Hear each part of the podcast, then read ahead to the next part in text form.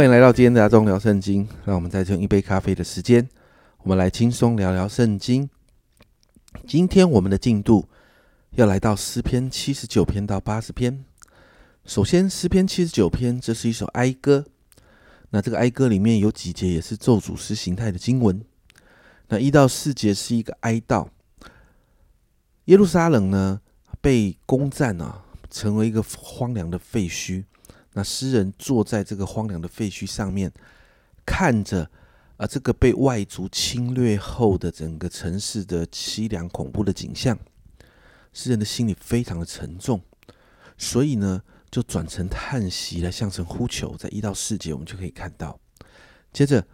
五到十二节，诗人就再一次提出疑问，在第五节，耶和华这要到几时呢？你要动怒到永远吗？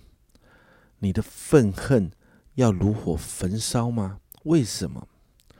因为诗人这样谈到，是因为在当时那样的状况里面，每一天的日子都充满绝望，只有神介入，才会看到改变。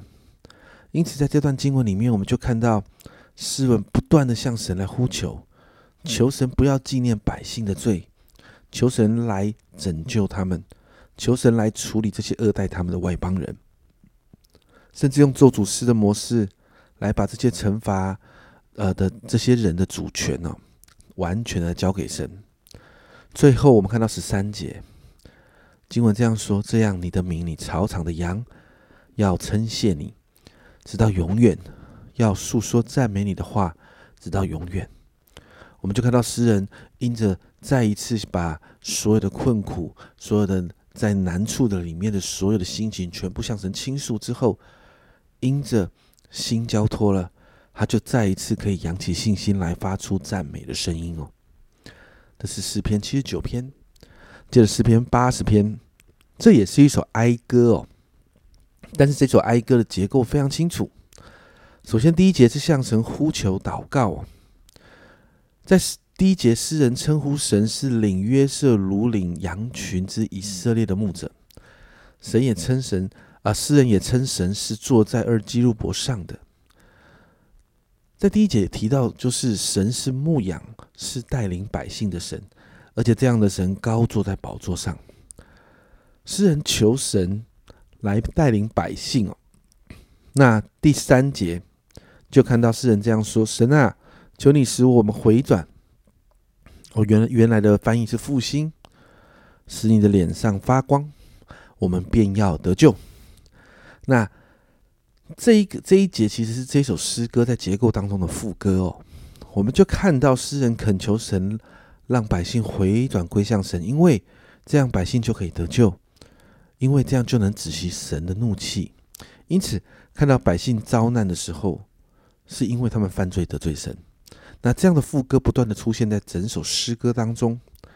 接着五到六节，诗人就提到百姓的状况，百姓很惨哦，那个时候以眼泪当饼，满杯的泪呃泪水，然后仇敌还嗤笑他们，而这都是因为神的愤怒带来的。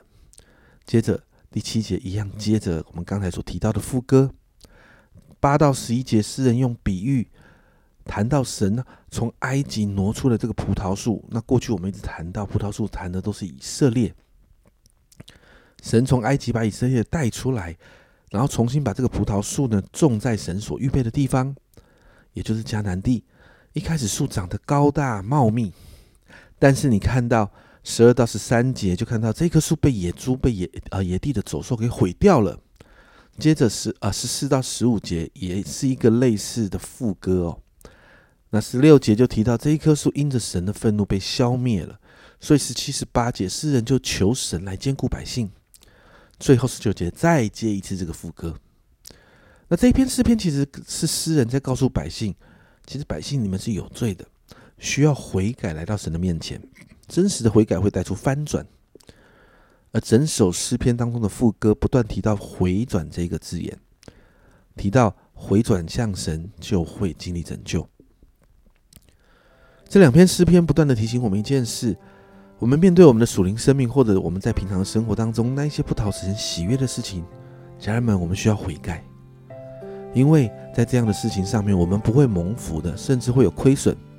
唯有回到神的面前，才能真实的经历赦免，才能看见神继续祝福我们。因此，祷告让我们每一天可以持续的被这个福音来更新。该面对神的，就该面对神好好悔改的部分，我们就要来悔改，就要来面对，不要逃避，真实的面对悔改，一定会带给我们祝福的。所以今天我们一起来祷告，主啊主啊，知道这段时间，主啊你不断的透过诗篇，主啊你带出许多悔改的信息，主啊主啊你就是要我们，主啊在面对我们的生命需要调整的时候，不是逃避，而是来到你的面前悔改，主啊那个悔改总是帮助我们愿意把生命的主权交给你，主啊那个悔改总是让我们清楚，主啊在面对这些不讨你喜悦的事上。主啊，我们无能为力，我们需要神你的介入。主啊，因此我真的向你来祷告，帮助我们该悔改、该面对的。主啊，我们就是好好面对。主啊，因为我们知道每一次主啊，在这个悔改带来的更新里面，主啊，我们就越发的要与你更靠近。主啊，与你更靠近，我们会被你深深的祝福。主啊，因此帮助我们，主啊，真实的来面对悔改这件事。谢谢主，这样祷告，奉耶稣基督的圣名求。阿门。家人们，生命更新的第一步就是悔改，好不好？真实面对自己的生命，不要再逃避了。